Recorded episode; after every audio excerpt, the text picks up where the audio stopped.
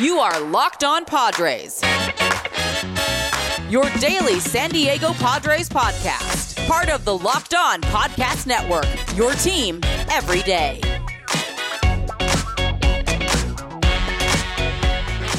Welcome into the NL West Divisional Roundtable, brought to you by the Locked On Podcast Network, your team every day. I'm your host, Miller Thomas, host of the Locked On Diamondbacks podcast. Joined by me today is Paul Holden of Locked On Rockies to my right. All the way hello. To the right is Javier Reyes, Locked On Padres. Yes, please say hello. Jeff Snyder. Yep, right below me, Jeff Snyder of Locked On Dodgers. And then out in the far right corner is Ben Kaspic of Locked On Giants. Gentlemen, we are here today to break down the NL West. We're going to talk about who's going to win the division, who is the best trade piece, who is the best farm system to set their team up for future success. But before we discuss the regular season, we must first start with the offseason. So I'll start with the man whose team now has renewed World Series expectations. That is Paul Holden of Locked On Rockies. So, Paul, who do you think won the offseason?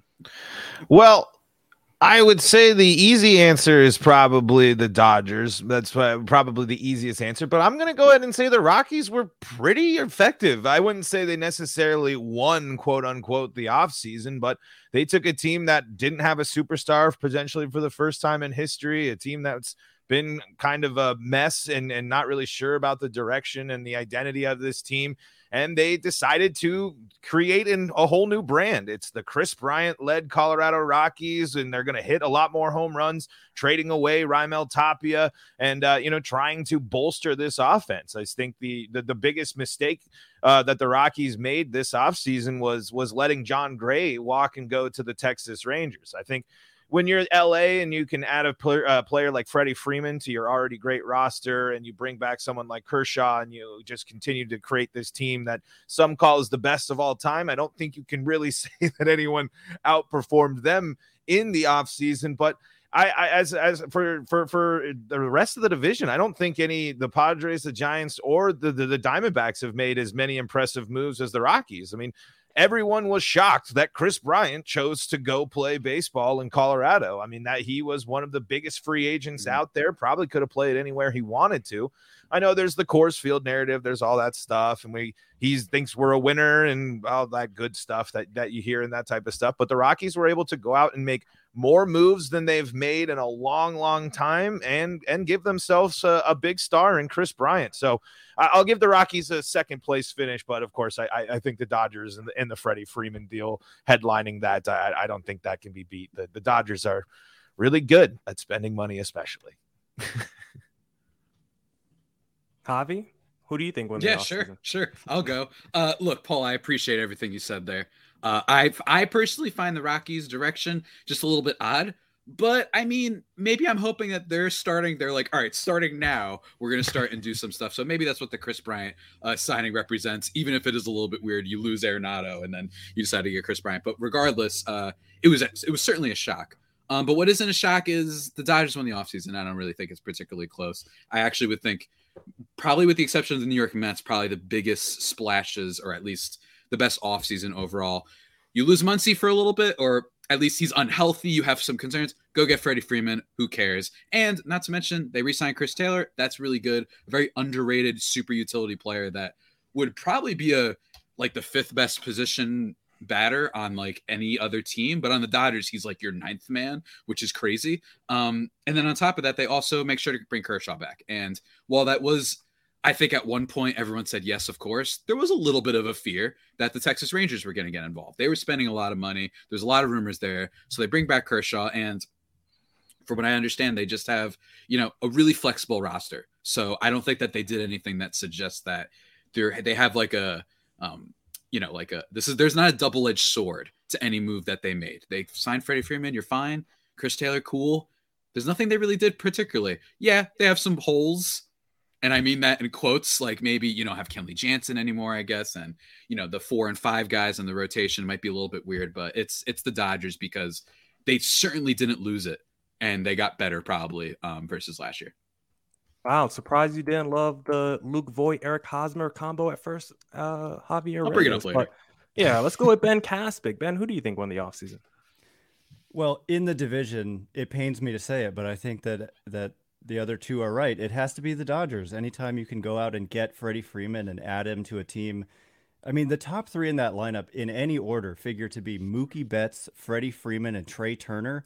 Those are arguably three of the top five players in baseball, three of the top 10 players in baseball. So it's pretty crazy what they were able to do, and they bring back Kershaw. So yeah, it pains me to say it, but I have to go with LA. Jeff, are you going to continue the sentiment and say your team had the best offseason? I don't know. I was going to until you mentioned Eric Hosmer, and I forgot the Padres still have him. And so that kind of makes any offseason a winner for them.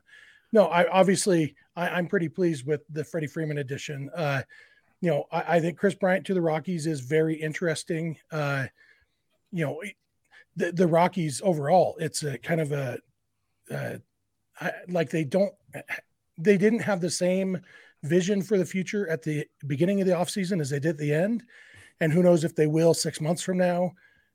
He's not the first third baseman they've signed to a long-term contract. I don't know if you know that. And so the last one didn't turn out that great. At least they're trying. And so I like that. The Giants, I think, had a kind of understated good offseason. When you start with the baseline of losing Kevin Gausman and losing Buster Posey, what the Giants were able to do, especially in the rotation. I feel like the Giants come into the season with a pretty decent rotation. And so they didn't necessarily have any big flashy moves, but I think they set themselves up decently to not have too much of a fall off from last season. I think they probably overperformed a little last year. And so there's going to be a fall off anyway, especially losing Gausman and Posey, but I think they did a good job putting it together. But yeah, I mean, in the end, the Dodgers didn't need Freddie Freeman. The Dodgers already had seven of their starting nine guys who have been all-stars. And they said, well, let's make that 8 out of 9. And the ninth one is Will Smith, one of the top 2 catchers in baseball. Freddie Freeman makes any lineup better. And the fact that the Dodgers were able to go get him, I know Paul was kind of tongue in cheek saying the Dodgers are good at spending money. They also are really good at drafting and developing and doing all the other things that make a good team, but yeah, the money doesn't hurt. And, for Freeman, I don't think it was really necessarily the money so much. It was, they happened to play near where he grew up and where he wanted to come live. And so, that all works out in the Dodgers' favor. And yeah, it's hard to sign Freddie Freeman and Clayton Kershaw in an offseason and not win the offseason. I hear everyone's takes, and I appreciate everyone's takes, and I respect everyone's takes, but I got a totally different take, and I'm not even sure if I entirely believe it myself, but I'm going to double down with the Paul Holden homerism and go with the D-backs who have the best offseason. Now, let's not listen. Wait, are they still? What are we doing? Before we get to the moans and groans, because I know the big splash was the Dodgers with Freddie Freeman, but when I look at the input versus output of talent, I go around the NL West. Yes, the Dodgers got Freddie Freeman, but they lost the all-star shortstop and Corey Seager. They lost Max Scherzer, one of the best pitchers in baseball. They lost Joe Kelly, Kenley Jansen, Corey Knebel. They lost a ton of talent. I look at the Giants. They lost the heartbeat of that team. They lost Buster Posey, maybe their best position player in Chris Bryant, a frontline starter in Kevin Gausman. I look at the Colorado Rockies. They went out there. They signed Chris Bryant. Yes, they did, Paul, but do I love that contract? Probably not. That's a lot of money. It's a long-term contract. I feel like he's going to be a depreciating asset. Javi, the Padres, I mean, they just kind of sat out this offseason. AJ Preller is usually aggressive. I like the Luke Voigt move, but we'll see how it turns out for them. So I look at the D-backs, and yes, they didn't do anything impressive, but they cleaned around the margins. They added Jordan Luplow, who is not a big-time player at all, but he's a nice platoon player, right-handed batter in a lineup full of lefties. They got Mark the Shark Melanson from the Padres. They signed Ian Kennedy, and they gave their superstar player, Ketel Marte, the best contract in baseball, a 5-year, $76 million extension. They went out there and signed a new pitching coach in Brett Strom, who has turned Dallas Keuchel, Justin Verlander, and Gerrit Cole into Cy Young Award winners. So I'm hoping he can do that with a Zach Gallen and maybe a Luke Weaver, or at least give some, revive the career of a massive Bumgarner. So I know the D-backs didn't make any splashy moves, but when I look at the input versus output of talent, I feel like a lot of the teams in the NL West actually lost more talent than they gained. So I'm going with the D-backs as the best offseason winner. Now you guys are free to shame my take. I'm just going to put on my glasses so that I can look down my nose at you. That's fair. Millard, everybody who's watching this or listening to this right now, just the all-time spin zone. of the NL West hosts. You actually said the words Jordan Luplow. Yeah, I didn't expect to say that on the podcast today. I'll even throw another one in there.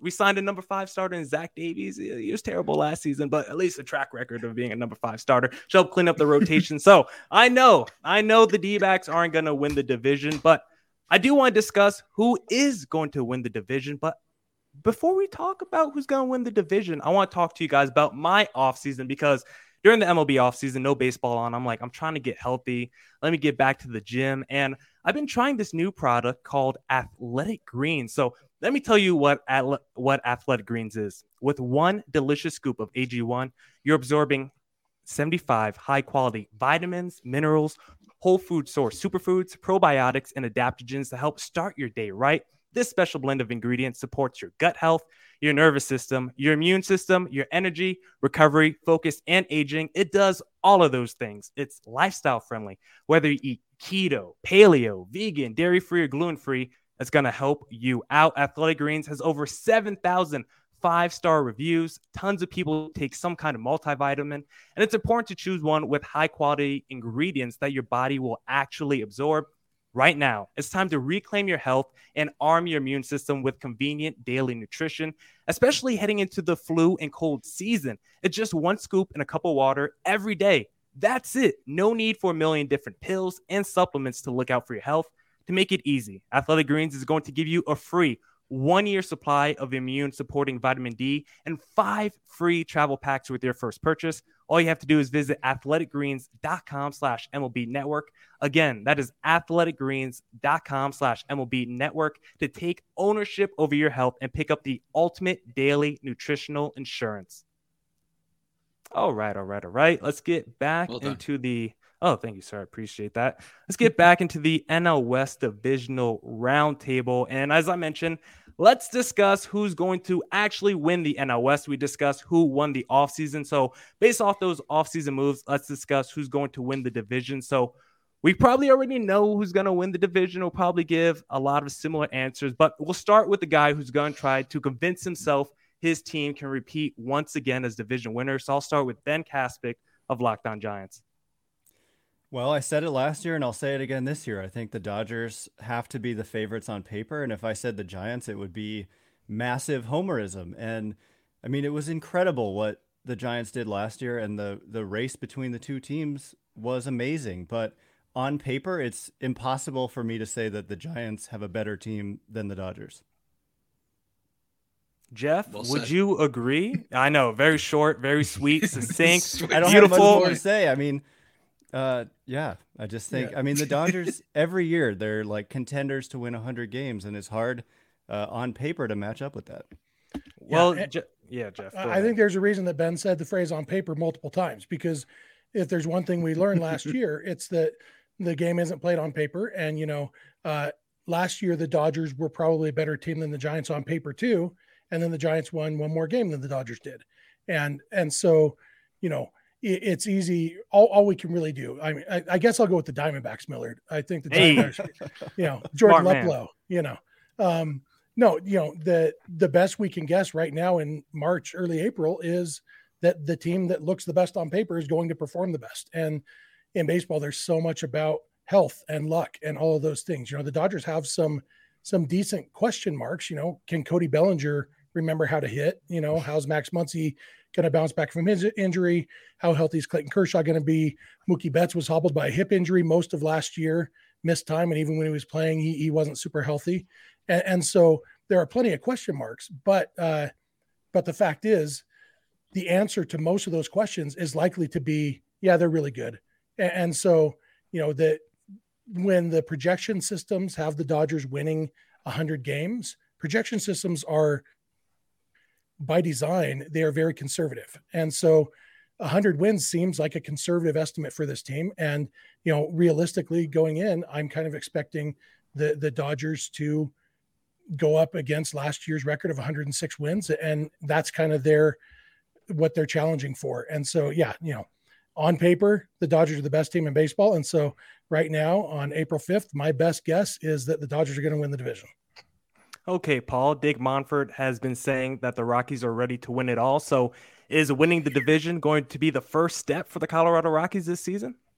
It's not going to happen this season, but I've said this before and I'll say it again. The Rockies are closer than people think to playoff contention, and there's few teams that are going to be a bigger benefit of the extended wild card than the Colorado Rockies. I don't think the Rockies were sitting here. They will never say that they're rebuilding or whatever, but they never want to also sit there and say that they can't be competitive. And they've made enough moves. They've done enough stuff that you'll sit there and say, if things go right and this team scores runs, they're not historically bad on the road like they were last year. I mean, if you look at some of the numbers, a 10-game swing for the Rockies last season puts them right in the thick of the playoff race, and let alone how well they played against the Padres in the second half of the season, where they honestly, for kind of, it's kind of a lazy way to think of it, but the Rockies were the reason the Padres didn't make the playoffs last year. The Padres simply could not beat the Rockies in the second half of the season, even with the Rockies being historically bad on the road. The Rockies were able to go to San Diego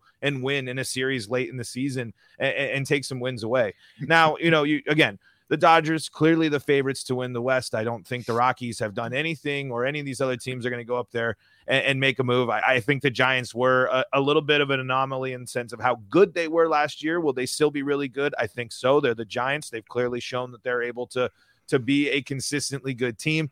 But I'm going to, for my big hot takes here, especially with Millard starting that off, I think the Padres and the D-backs are kind of a little bit more on the fraud side than the Rockies are in terms of being close to the playoffs and contention. I'm just going to go out and say it. The Rockies have a pretty solid starting rotation. If their bullpen doesn't collapse and this new look Rockies offense scores runs, they're going to be a lot, and they're able to continue to beat this formerly World Series contending Padres team, and apparently this division winning Diamondbacks team, or whatever Millard's telling me. I think the Rockies are in a better shape and more likely to contend than those two teams this year. Wow, 52 win frauds. That's the first time I heard that. But Javi, tell me why the Padres will realize this season that there is more baseball to be played after the All-Star break. Look, all right, so there it is. All right, everybody, we've checked it off. We've got three of the four people slandering the Padres so far. We're just waiting on Ben. That should come up pretty soon. But unfortunately, the slander isn't wrong. All right. The big thing with the Padres was one of the worst collapses last year in the second half. And yeah, I mean, the Dodgers, I think the big thing with them is, even if you want to say Kershaw, I believe it was a one-year deal, he's going to take a step back. Well, you still have Julio Urias and you still have Walker Buehler.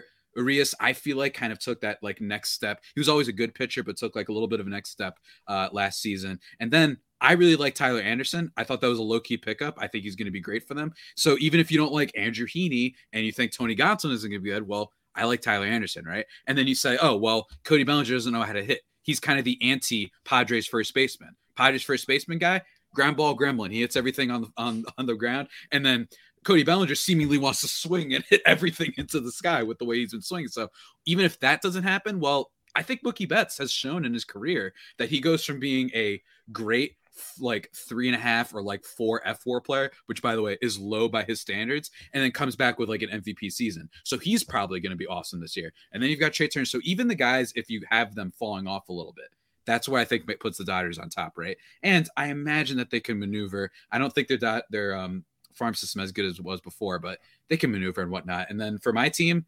lastly, I will say with the Padres, I think I would argue that they made one of the smarter low-key moves of the offseason with Luke Voit, just because it didn't really cost much, right? It wasn't a giant trade, destroying the farm. They already have a really high payroll, so it's not like they had a ton of moves. And taking a flyer on a guy who was, if you just take the past like 2019 to 2020 and a little bit of 2021, really high WRC plus, above 120, hits the ball really, really hard. His isolated power is good, so I don't think this is just a Yankee Stadium thing.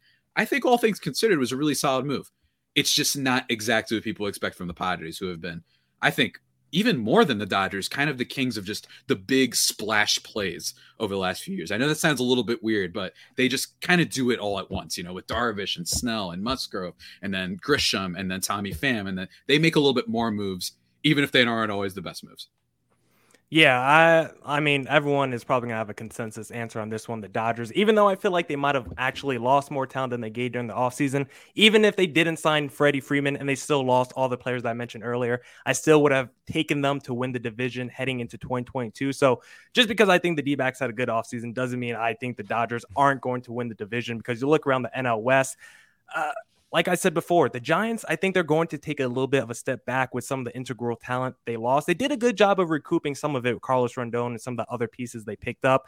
The Padres, I think they should be in for a bounce-back season. We'll see what happens with, you know, the Rockies and everything. But I think it is the Dodgers' division to lose. I mean, how many years in a row has it been? Outside of last season, of course, Ben. Zero. Let me give respect to the Giants. Yeah, let me give respect to the Giants. I know what they did last year, Ben. So, but before that, it was like a decade strong or whatever of the Dodgers winning the division. So, really, I'm going to give you guys a curveball real quick before we end this segment, because I think the better question is, who do you think will come in second in this division? Because whoever comes in second, I think is pretty much guaranteed a wild card spot. So we'll start with Ben again. Do you think your team will finish second in the division? Yeah, I think so. And something I was thinking as we were all talking was that last year we would have all said for sure that the Padres were going to finish in second, and that didn't happen either. So we just never know. But for me, the Giants, like Jeff was saying, they did improve their rotation, and I think they look pretty good and that they will finish in second. Jeff, would you agree the Giants are the second best team in the division? You know, Giants or Padres, like the Padres starting pitching, I have no idea what to make of it. You know, I don't know if Yu Darvish is a good pitcher without sticky stuff. I don't know if Blake Snell is a good pitcher. You know, there's a lot of questions, and if those guys are good, you know, if Joe Musgrove is still good, I mean, the Giants, if Mike Clevenger comes back healthy, the Padres could be really good. And so it's if I had to pick between the Giants and Padres finishing second place, I'd probably flip a coin and then get it wrong. Yeah, I think the D-backs lit up Darvish twice in like the last couple months of the season, so I think we definitely know what he is. And now they have Jordan Luplow, so hey, we're going to be doing some damage against that guy this season. But Paul, I want to get that take cemented on the podcast for all the listeners. Where do you have the Rockies finishing? Is it second place? Listen, I've leaned into it. I am self-proclaimed. I'm a little bit more on the homer side than my other co-hosts here. I would say. Really? I'm a you know, crazy. I know. I think that kind of adds into the why I do a Rockies podcast. I think if I wasn't, it'd be a little bit harder to do what I do. But if everything goes exactly right for the Rockies, the Padres stumble again and the Giants regress a little bit, there is a chance that you could say the Rockies could be second place, but there's a lot of ifs, a lot of buts, a lot of dice to be rolled. And realistically, I think the Rockies are more likely to finish fourth in the division, more likely. But baseball's very weird. It's not fifth, Millard. You went on my podcast and you came over, or we did the crossover, and you came out here saying that the Diamondbacks are somehow going to be better than the Rockies, which it was. They were considerably worse than the Rockies last year by a long shot. The Rockies were historically bad on the road. The Diamondbacks were historically bad, and they beat the Rockies about being historically bad on the road. So I don't think whatever your offseason you said of this quiet Diamondbacks offseason is going to be enough to knock the Rockies into last place in the division. But we'll see about the Padres. Honestly, I don't think they're as up to snuff. This experiment's kind of running out of time, I feel like, and maybe not the whole thing, because some of those contracts are relatively new. But how long's Manny Machado been running that team now? How long has it been since they kind of started in diving in with that Machado deal to be this World Series talk? How many off seasons have we heard of the Padres are World Series favorites, and they're in the same place as the Rockies come, you know, middle of the July? But if I'm a betting man, I'm putting it on the Giants, but the Padres could be there too. A lot of Padres. I don't know. See, I saw it coming from Jeff and Millard. I know how Millard is, and Jeff is a super villain. No, well, you it's did the Padres. Do the, what do I got to deal with people that still don't think Matt Holliday touched home plate? It's like the one great playoff moment in Rockies history. All right, and then we got to deal with Padres. We can't even have Rockies fans fill up the stadium because every other California team rolls in and just takes over Coors Field all the time. So I got to stick up for us a little bit here. Last year was like a historic disappointment for the Padres. I just have to say, right? We have to get it out there. They were supposed to contend with the Dodgers, win 99 games. And it did for a little bit, yeah. And they were under 500, historically underperforming. Yeah, Javi, you've heard a lot of slander. You know the D-backs finished with a better second half record than the Padres, but now it's time to defend your team. Go ahead, sir. I'll take you all out. Let's go. One thing that bothers me, and I just want to say thank you to everyone on this roundtable, because you allowed me to bring it up and not you guys. And I think that's because, in fairness, everybody loves him. That's Fernando Tatis Jr. There is a real feeling of like getting the air knocked out of you, because I've been really kind of, I don't want to say super bullish on the Padres, but they have given me a little bit of a vibe of what happened heading into 2020, where everyone was just saying, "Manny, disappointing year," right? And all these guys underperformed. It wasn't that great and nothing much changed. But I really liked the minor additions they made. You have a Luke Voit, right? And Nick Martinez, someone commented on my video that may or may not be a family member and hates me now because I didn't necessarily love the signing. But, I mean, it's at least better than what they had before at the back end of the rotation, right? And like Jeff said, it is true. It's a weird rotation. But I do like that there are – it wouldn't shock you, I think, is the key here. If Yu Darvish is able to perform really well, he's a big-time tinkerer. Hopefully he can calm down a little bit, but he's still been very good before. Mike Clevinger, at the time they traded for him, had one of the lowest ERAs in baseball. You know, and Blake Snell, when he started just abandoning the curveball, was really, really electric at the end of the season. One of the highest strikeout rates in all of baseball, so that's possible. And then the fifth spot is really kind of interesting, right? You've got Ryan Weathers, you've got Chris Paddock, and you've got Mackenzie Gore, who's looked a lot better. We forgot about him. That's an interesting player, right? So I do really like at least that there's a lot of question marks at minimum. I'd rather have question marks than guys that I'm like, yeah, Madison Bumgarner looks toast. Or, yeah, whoever the heck is even pitching for the Rockies. What do you guys have? I don't even know. Besides Herman Marquez. Gomber, they traded for Austin Gomber. Yeah, that's, you know what? And that's a Chad trade Cool. The best player to franchise history, basically, for Austin Gomber. Yeah, I just think that and $50 million overall, though, still paying. Yeah, them. And that's still paying. They're paying this year and next year. But even all that being said, I had that feeling of, all right, Grisham can bounce back. You have some of these things. I love the Voit move, but the Tatis injury, the boneheaded moment, of course, everybody knows about it. Him responding, saying which one to the motorcycle accident thing, and out for 3 months for now. We don't know if that's going to extend. Who the heck knows? Tatis has had injury issues before with the shoulder that apparently he's not getting surgery on. And that's why he was hurt last year. So on top of that, we have this wrist thing. So I'm just saying, if everybody's just kind of penciling him in to come back, I wouldn't necessarily do that. I still think that if the pitching works and if the offense can just be kind of okay, we've seen teams that could perform well that way, right? You just have a heavy, dominant rotation led by Manny Machado on the offense, bounce back for Grisham. But the mojo of losing Tatis, it just feels like a punch in the gut, and it just makes me so nervous about this season that might just be super up and down. I think that they could start off just wiping the floor with everybody they play, and then they just lose the next month of games in a row. So I think there's just so many different variables for the team, and the problem is that they don't have quite as much room to move as they used to. But I will say that Paul is out of control, and I think that we have to realize that the Rockies – Chris Bryant, like, have fun. Have fun with that contract in a few years. Chris Bryant is good. He's a good player. He's going to give you like a 3, a 4, probably something like that. You know he's getting traded in 3 years, so that's also true. I mean, I'm just saying, like, we'll see what happens there. Yeah, and I know that Millard's got a whole bunch of other questions, so I'll leave it there. The slander towards my team, which is unfortunately earned. Yeah, only a 10-minute response on how the Padres are going to finish worse than second somehow. But it sounds like we're all in agreement that maybe the Dodgers are going to win the division. So if you want to bet on who's going to win the NL West, do you guys know where you need to head? Ben, where do you have to go? Bet online. That's right, sir. You have to head to Bet Online because after months of playing, college basketball has determined the top teams for the Final Four and will determine this year's national champion this coming week. BetOnline.net is your number one source for all your betting needs and sports info. From all the latest odds, contests, and player props, you name it, BetOnline remains the best spot for your latest sports developments, including podcasts and reviews for all the leagues this season. And it's not just basketball. BetOnline is your continued source for all your sports wagering information needs, including live betting and your favorite Vegas casino games. Head to the website today or use your mobile device to learn more about the trends and actions. Head to betonline.net where the game starts. All right, gentlemen, let's get back into the NL West Divisional Roundtable. And up next, I want to know who you guys think is the most valuable in-season trade chip. And for this one, Javi, tell us why it's not Eric Hosmer.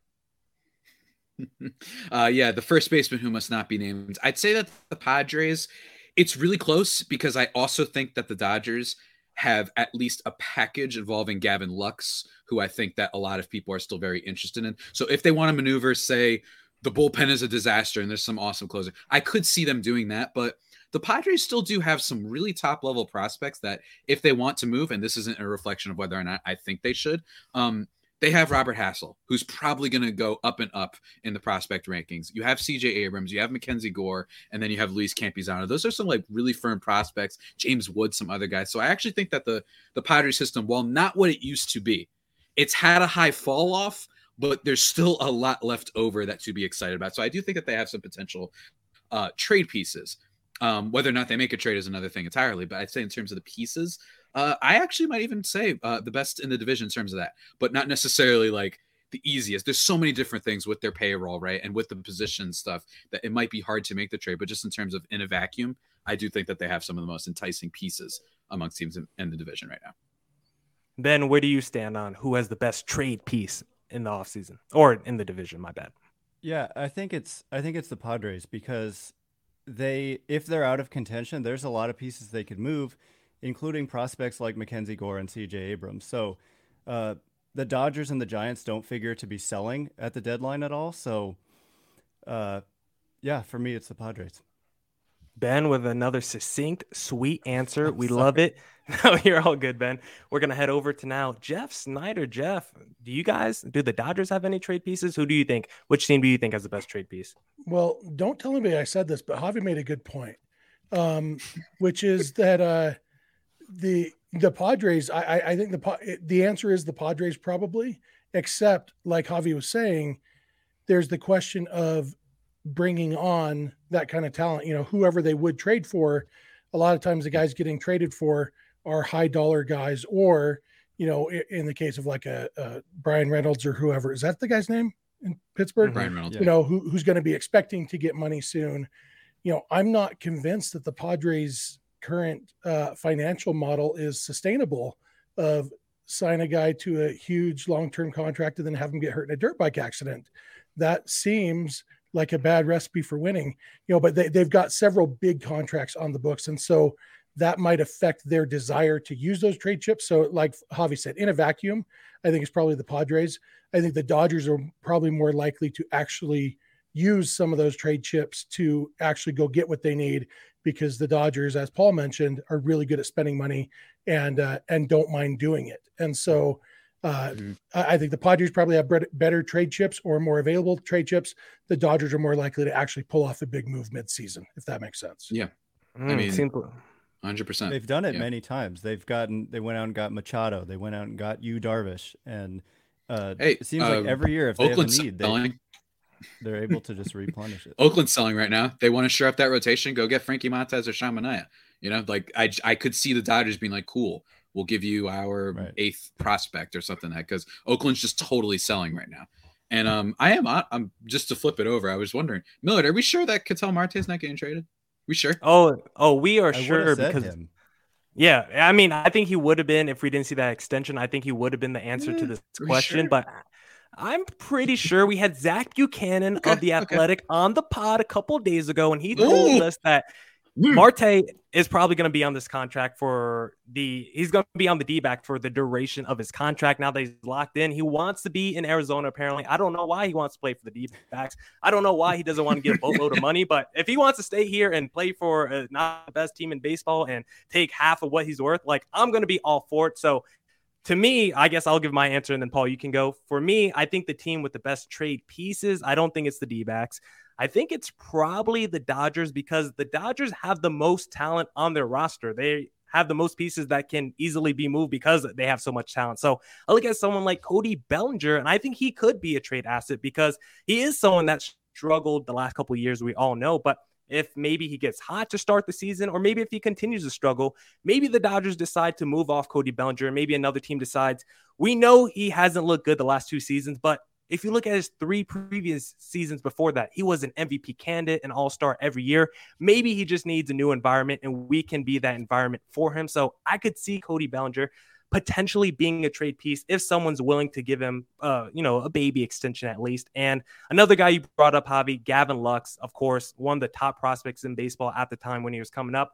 Hasn't really gotten much of an opportunity with the Dodgers so far, but maybe they trade Gavin Lux for another starter if they feel like it's necessary, or another back-end reliever, because like I mentioned in the first segment, they lost a lot of relievers this offseason. So maybe they want to trade Gavin Lux for a closer or something like that. So I look at the Dodgers because they just have the most talent and they have the most pieces to be moved at the deadline if they need to feel, if they feel like they have a need or an upgrade that they have to make around their roster. So I'll go with the Dodgers as having the best trade pieces just because they have the most trade pieces. But Paul, where do you stand on who has the best trade piece in the NL West? You took mine, Miller, because I'm with you. I think the Dodgers trade Bellinger at the deadline this year. I think if he doesn't perform, I think they go into a who's going to help us win now mentality. Can we go out and trade with an Oakland to trade Bellinger to bring in a pitcher that helps us beef up there and go in a different direction? The Padres are interesting too with all their pieces. I think it's between those two, but that was my big trade chip. I think what the future of Cody Bellinger in LA is a very interesting one. So, and I can't imagine that there haven't already been talks about Cody Bellinger and the Rockies traded away what I thought was one of their more interesting ones. I thought a more package deal of they're going to be a team that somebody will call if they need outfield depth, an injury happening to a team. The Rockies have a log jam in the outfield right now. They've already moved away from Raimel Tapia, but they replaced Raimel Tapia with another outfielder. So there's still going to be a situation where if the Rockies were to get involved with some trades, I think you'll see the outfield be involved because the Rockies top prospects, I think, are a key part of their plan. And outside of their top prospects, no one else is really that exciting for the Rockies. So I would go ahead and say I think it's the Dodgers, especially because I think Bellinger is the most enticing chip of them all in the NL West of someone that could possibly move. And Paul, go ahead. Say, if the Dodgers trade Gavin Lux for a reliever, I will eat one of each of your shoes. Okay. That I will get some shoes for you, Jeff. Ben, it looks like you want to say something. Yeah, I just want to say the one thing that complicates things with Cody Bellinger is that he's owed $17 million this year. Yep. And he's only under club control for two seasons. And so it's hard for me to see. It's like a little bit hard to figure what kind of a trade that would be. I would see that there would be a lot of teams involved, but like the A's, I can't see them taking on that money or the short-term nature. So it would almost be like selling to a contender, which would be a little bit of a weird situation. Yeah, I think Bellinger getting traded at all is even less likely than Lux getting traded for a reliever. Okay. And Paul, you did do a little segue there for us by talking about some prospects, because that's what I want to talk about next. Who do you guys think has the best farm system in the division to set their team up for future success? We'll start with the man who can trade for Max Scherzer and Trea Turner, and yet somehow have their farm system rise in the rankings. That is Jeff Snyder of Locked On Dodgers. Jeff, what do you have to say? Yeah, there's kind of three tiers of prospects in the National League West. I feel like the Dodgers and D-backs are kind of pretty close in their systems. They're kind of done in different ways. The D-backs are a little more top heavy. The Dodgers are a little more depth, and I think the D-backs are more likely to have the best player from the current farm system over the Dodgers, but I think the Dodgers are more likely to have more major leaguers, which works out well for the Dodgers because there's two things that a good farm system does for you. It helps replenish your team, and it gives you people to trade to help replenish your team. And so I think I'd probably say the D-backs are a little bit better than the Dodgers on the farm system, but it's really close. Then you kind of got that middle tier where the Padres have fallen over the last couple of years because they've made so many trades. They've traded so many of their prospects. And so I think they're down below the Giants now, but both kind of middle of the pack, kind of among all 30 teams in baseball. And then you got the Rockies, who have decided to augment their bad on-field major league product with a bad farm system, which is an interesting strategy, to say the least. Bold. Yeah, it is bold, you know, and they don't even have a Jordan Luplow to help them. But Austin Gomber. They do have Austin Gomber. Yeah, so, you know, I'd say if I was ranking the farm systems of the NL West, I'd go D-backs, Dodgers, Giants, Padres, and then the Rockies. Oof. Mm. Oof. So the D-backs, harsh, the offseason, and the best farm system? I mean, wow. Okay, Rockies, Paul. Who do they trade? The Rockies trade. They don't do anything. The Rockies let John Gray and Trevor Story walk for a combined total of one draft pick. I mean, there's I don't know, Millard. I don't want to jump through, but there's just no argument to me that I think it's above and beyond clear that the Rockies have the worst farm system in the NL West, and it's still probably not great in terms of Major League Baseball. The big move trades, these free agent moves are exciting, sure, and this offseason has been exciting. But let's not ignore the damage that the Rockies have done to their prospects by immediately throwing some people into the mix to try and call them up to fill up their gaps, and then not getting getting for Nolan Arenado, John Gray, and Trevor Story, all of them not on the team anymore, 3 prospects out of that entire, out of all 3 of those players. So I don't know. They just can't. The Rockies just simply aren't in a place to keep up with the machine that I think the Dodgers is, because that would be my pick. Would just be the Dodgers are a baseball machine. I think from the top down, they have an entire plan and they have had a plan in place and are actually a draft and develop team, unlike the Colorado Rockies, who draft and develop and then sign and then trade away in the middle of their prime. That's kind of their plan.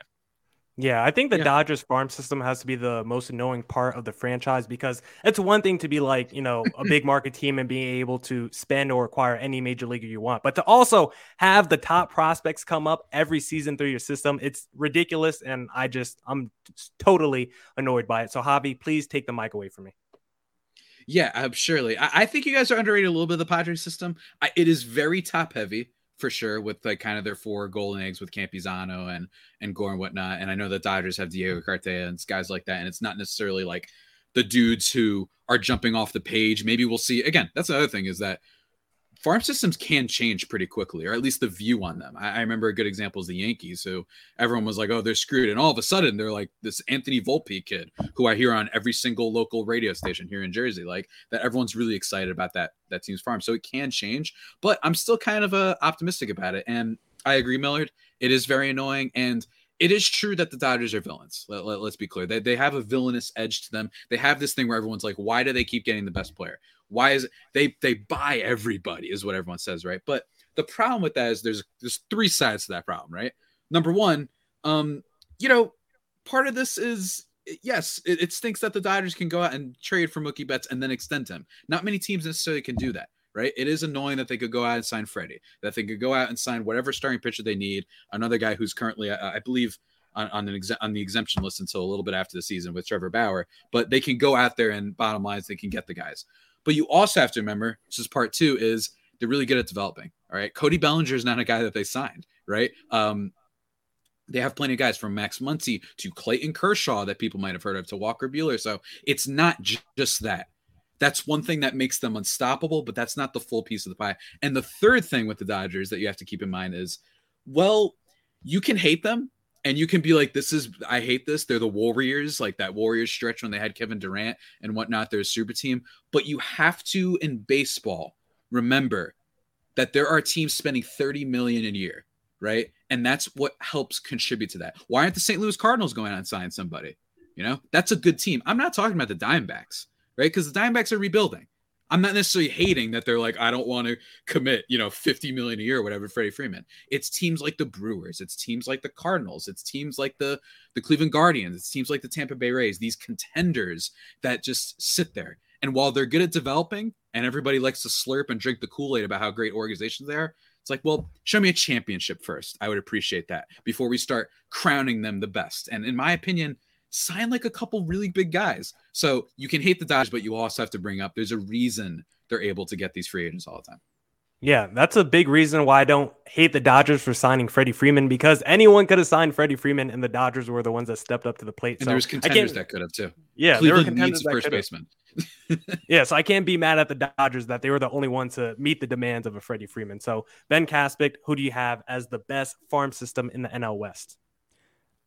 Honestly, I mean, I'm not the number one authority on farm systems, but I do know the Giants farm system, I would say, is a little bit underrated, and they've been on the rise for many years here. And they were able to kind of do that same thing where they gave up a couple prospects to get Chris Bryant, and it didn't really negatively influence their farm system. So the D-backs and the Dodgers have good ones, but the Giants have a good one as well. Underrated. I agree with that. And, you know, when the Giants hired Farhan Zaidi, somebody asked me if I was sad for the Dodgers to be losing Zaidi, and I told them not nearly as sad as I am that the Giants are getting smart. You know, like Brian Sabian, I think one of the worst things that ever happened to the Giants, and it's obviously a trade-off they take, but was winning those 3 World Series, because it extended the Sabian years. It extended, you know, it set them back. And the reason that the Giants struggled for several years is because they married themselves to the guys who won them those 3 titles and in the front office, because, yeah, I think the Giants are definitely on the way up. And I just want to say, if I didn't love the Dodgers so much, I would hate them too. So I understand that, you know, you guys weren't blessed to be born into a Dodger family like I was. So I understand why you hate them. And, you know, I'm crying for you on the inside. It's okay, Jeff, because coming away from this podcast, my big takeaway is the D-backs have won 3 of the 4 categories today, because they are also going to win the best farm system category. Because when I look at the D-backs farm system, not only when I had to do a little research, because like Ben said, I'm not a prospect guy either. So I had to actually look up MLB farm system rankings, and always at the very top, D-backs are like top 5 on almost every list. The other teams in the, you know, in the NL West, a little bit more shaky on where their position was, but the D-backs were always top 5. And when I look at their farm system, they actually have guys coming up at positions of needs. The D-backs need these prospects. The other teams, the Dodgers, the Giants, the Padres, you guys might use your prospects as trade chips. Sorry, Paul, I didn't mention the Rockies because they don't have any prospects. But for the D-backs, you got their number 1 prospect, Jordan Lawler, fell into their laps last season.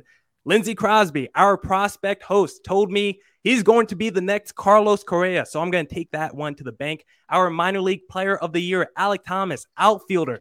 He will replace Jordan Luplow probably in the next couple of seasons, maybe this season, so we will probably see him on the MLB level. Our number 2 prospect, Corbin Carroll, he's expected to come. He's going to start at Double-A this year. Maybe we'll see him in September. Maybe we'll see him next year. So the top 5 to 6 D-backs prospects, we might all see them on the MLB level in the next 2 seasons. And those are all guys who are actually going to play and get major league playing time. They're not going to be like Gavin Lux, who just has to ride the bench every season because the Dodgers have the ability to sign all-stars and trade for all-stars during the regular season. No, the D-backs need these players to come up and actually work out and play well, because if they don't, then maybe that Ketel Marte trade machine starts ramping up again. So I'm going with the D-backs as the best farm system for future success, because they need their farm system for future success. Now, I'm going to give you guys a curveball before we wrap up today, because we're already over on time anyway, so might as well keep you guys on your toes. So before we wrap up, I want a World Series prediction from each of you. We'll just go in order. We'll start with you, Paul Holden. I was really hoping I wasn't going to be put on the spot, but I'm going to go with the stuff that's on paper. I'm going to say the Dodgers are going to find themselves back in another World Series. I don't think there's a team in the National League that is better than the Dodgers. And on the other side, though, I think it's going to be fun. My one other thing, the Seattle Mariners will win the West, make a deeper run than people think, but the Dodgers will end up facing the Toronto Blue Jays in the World Series. I think the Blue Jays are just going to out-hit everybody this year, and they're going to be a really fun team that I think is just waiting to kind of explode, and maybe a team that'll make a deal that changes the face of them in the middle of the season. But I got the juggernaut Dodgers taking on this new fun Toronto team, and I got Dodgers in 6. Hobby? As much as that the vomit did come up in the mouth, burned my entire throat coming up and back down, as I'm just trying to be a realistic baseball person on March 31st. Just a little mom spaghetti on your shirt. It's okay. I feel like I am constitutionally obliged to make the crazy pick because I cover a crazy team and I've been slandered all day. I'm going to go with the strategy of believing in the New York Mets to come out of the National League. I like the hiring of Buck Showalter. Craziest offseason. They have a little bit of a vibe to them that I like this year. I think there's a little bit of a winner's edge to them. And I think Lindor is going to bounce back. I think a lot of people got really unlucky on their team last year. And I just think that sometimes in the playoffs, I just think if they're healthy, everything's good. DeGrom Scherzer is pretty stupid. Like, that's just ridiculous. And even for the Dodgers, that's just insane. Heck of a series, though. That'll be, by the way. There's a real chance that whatever happens with the Mets and whatnot, we could get some really great playoff moments for sure. And then everyone's going with the Blue Jays right now. I'm going to go with the Astros again. I think the Astros are going to continue to make people mad. That's my take. I think everyone, as someone who's been watching and being miserable about sports for years, the sports gods just make us miserable constantly. I think the Astros are making it back, and I think it's going to be the storyline of without Correa, they made it back. I can just see it so clearly in my head, so that's my pick. Astros making it to the World Series is always a fantastic narrative. Ben, what's the narrative you're going with? Giants over White Sox. Playoffs are a crapshoot. Playoffs are a crapshoot. So if you get in, you have a shot. And like Jeff said earlier, the Giants starting rotation, they've got some electric arms in Logan Webb. Oh, yeah. I think the Dodgers saw that firsthand. And Carlos Rodon, former White Sox. How about that? Taking on his former team and winning the World Series. I thought you were going to say Giants winner for the National League this year. Carlos Rodon. I thought you were going to say could be Giants over White Sox, and then just leave it at that, Ben. Just walk away from your desk and just close the camera. You want short and sweet? I'll show you short and sweet. Yeah, let's see it. Let's hear it, Jeff. Let's hear your take on who's going to win the World Series, Dodgers, or at least make it there. Well, first, Javi, I don't know if you saw this, but right about the moment that we hit record on this, Tim Healy of Newsday reported that Jacob deGrom has a tight right shoulder and probably won't make his start tomorrow. So that has already started. That's why I have a hard time getting on the Mets. You know that they are the Mets. Yeah, I mean, I think the Dodgers are clearly the best team in the National League and are going to be in the World Series. And, you know, I thought about the Blue Jays, thought about the White Sox. Honestly, I think it's going to be a Dodgers-Rays rematch and a repeat of the same result, Dodgers in six.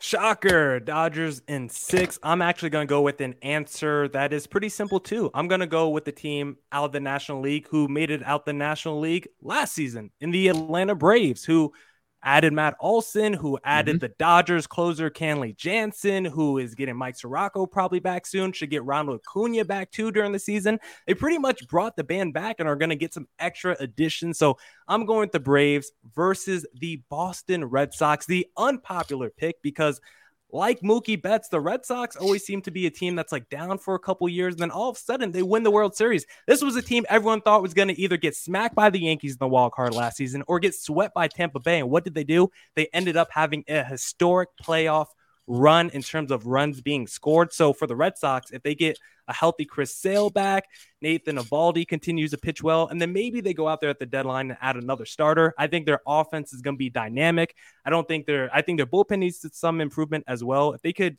get a couple more, maybe a starter and a couple more relievers, I think that would solidify that team. But I think they're going to smash their way potentially to the World Series. So I got Braves over Red Sox in 7 games for the 2022 World Series. Fan, you just kind of skated right over that new second baseman there in Boston. I saw it too. You didn't want to mention the fact that a certain player is now there as well. Boston's so you'll be kind to Paul, but not Trevor, me. Okay. Take the over on all Trevor Story stats. I'm telling you that right now. Put it. Count it. Beating a man while he's down. Unbelievable. Go to bet online. Unbelievable. Gotta go to bet online. That's what I'm saying. Go to the over on the Story RBIs and the home runs. I think both of them are low for him. I can't remember what they are off the top of my head over there at BetOnline, but Trevor Story's going to be a monster in the AL East.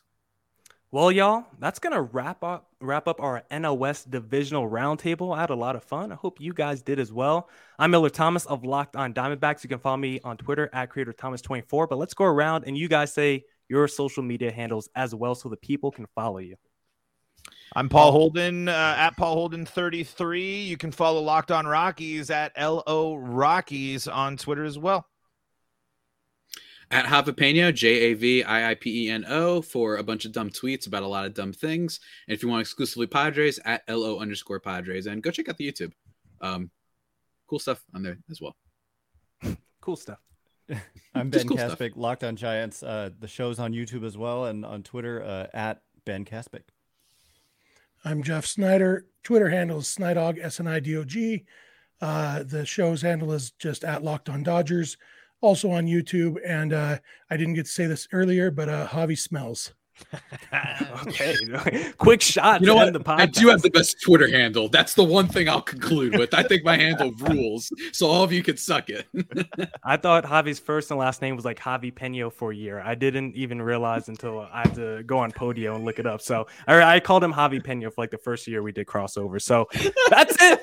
That's going to wrap up the NL West roundtable. We got baseball in a couple of days. We are all excited. I mean, it looks like the Dodgers going to win the NL West again. We'll see what happens. That's what we said last year. That's right, Ben. That's why we play the game. That's why we play the game, and we don't play it on paper. I'm Miller Thomas. That is Paul Holden of Locked On Rockies. That is Javier Reyes of Locked On Padres, Ben Kaspic of Locked On Giants, and Jeff Snyder of Locked On Dodgers. And we are out. Let's